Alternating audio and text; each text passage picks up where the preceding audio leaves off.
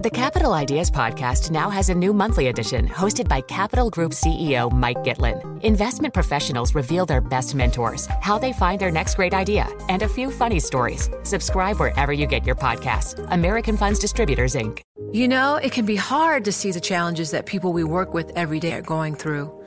Invisible struggles like stress and burnout, caregiving for a loved one, or being misunderstood.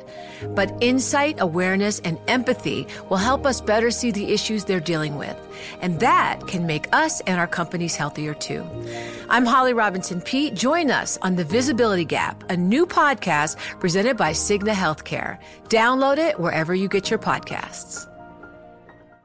The countdown has begun. From May 14th to 16th, a thousand global leaders will gather in Doha for the Qatar Economic Forum powered by Bloomberg.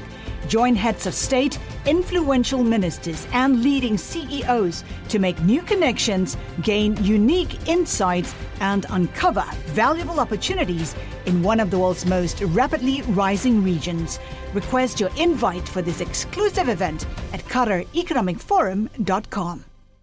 Okay, let's get to uh, our next guest, and uh, we're looking at Goldman Sachs as it prepares for its biggest round of layoffs since the start of the pandemic.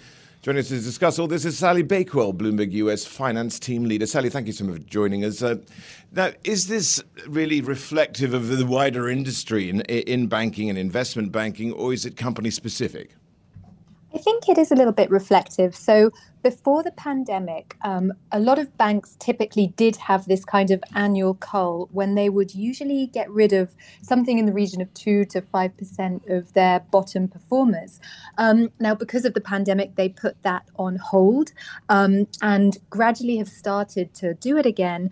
And now we understand, we learned that Goldman Sachs is planning to to uh, let go of about several hundred of its staff um, starting from this month. And we can expect, you know, the, the, the other investment banks, they've faced similar challenges. They're battling inflation.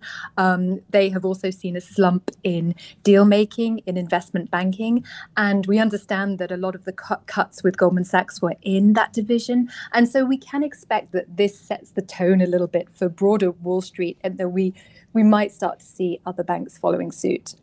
No doubt, though, there's a lot of pressure to raise the salaries of key performers, uh, big producers. So, are we hearing much about the overall strategy? Is it to sort of hold the line? Because, you know, if you're letting 300 people go and then you're hiring somewhere else and also raising salaries, you might just toe the line.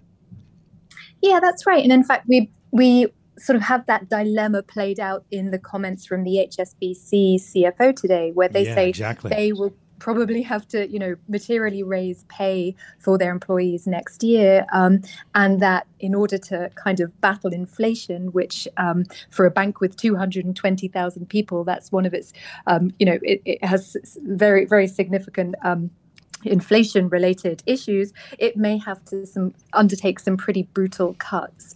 I mean, I think for I, any you think about that 220,000, if you look at the number of people that work for instance say at PayPal, you know, you wonder whether HSBC over the next many many years will cut headcount just because it has to. Well, I mean, we're we're probably not quite seeing the magnitude that we've seen in the sort of tech space yet, where you know um, a lot of the companies, not speaking of PayPal here, but they've faced, you know, a sort of crisis of investment confidence, and so they've had to, and they're facing all kinds of challenges, and they, so they've had to make these huge sweeping cuts.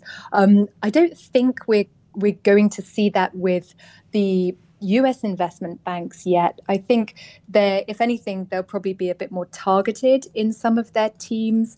Goldman, you know, we perhaps could have expected a few more to be cut. Um, they telegraphed in July that they were slowing their hiring velocity amid a challenging operating environment. So this number, several hundred, doesn't feel like such a um, significant number. Of course, it may transpire to be to be more, um, but you know the the banks they are facing this sort of inflationary challenge we've already seen them start to trim um, a lot of their mortgage related bankers. Um, and so we can definitely expect to see more. Um, how, however, I mean, that said, you know, uh, Citi's CEO Jane Fraser, she did rule out um, investment banking cuts. Um, and, you know, so it, it, might not be that we see these huge swathes and a bit more kind of trimming yeah. around the edges in places. Sally, the thing is that banking has changed. It has a lot more competition from uh, the new economy now than it used to. And that has, of course, changed the landscape because in the old days, the banks used to routinely overfire, then overhire, and just carry on with that sort of uh, that vicious circle, if you will.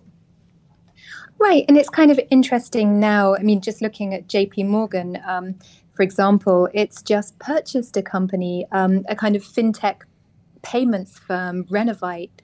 Uh, so, you know, in its quest to try and compete with technology in you know in the new economy online banking with apps um, with sort of the the payment apps that enable you to do these very quick transfers. Um, so it will of course probably be acquiring people in that move. Um, and Goldman Sachs you know while um, its its uh, headcount is about 47,000 um, two years ago it was a little bit less than that. So it's actually been adding people um, as they have also been quite acquisitive too so, yeah, the banking landscape now is, of course, very different, and they're trying to compete uh, with sort of the fintech space, but that involves acquisitions, which boost headcount um, just as much. I was a little surprised uh, to see the stock price performance of HSBC actually up 2.1% in London. And uh, well, it didn't trade yesterday because Hong Kong market was closed. But with those comments by by Ewen Stevenson and and Noel Quinn about being being short on their cost cuts by half a billion, that's a lot of money. Yeah, and I think they also said that they plan to hit their um, 2% cost target. Um, and so, with costs in focus so much, I think if that's what they're telegraphing, that's probably why the um, share price didn't, you know, didn't take a massive, massive hit and actually um, ticked up a little bit. And you know if this is their way to try and you know I, I, maybe investors are glad to see that the bank is going to really keep a lid on costs because that's the thing that they do care about a lot. You know jp yeah. morgan for all of its positive respo- results it, it took flack from shareholders for not keeping a lid on expenses. Yeah. Excellent stuff. Sally thank you. Sally bakewell bloomberg us finance team leader with us live here. From Silicon Valley to Wall Street, the promise and perils of artificial intelligence are playing out on the world stage. But what will the next phase of AI adoption look like? Which companies, from big tech to startups, will dominate? And where do the risks and unintended consequences lie? I'm Emily Chang. Join me at Bloomberg Tech in San Francisco, May 9th, to answer many of the industry's burning questions, alongside Snap's Evan Spiegel, Xbox President Sarah Bond, OpenAI's Brad Lightcap, top researcher Dr. Fei Fei Li of Stanford, and many more. More details and just a few tickets left at bloomberg.com/techsf.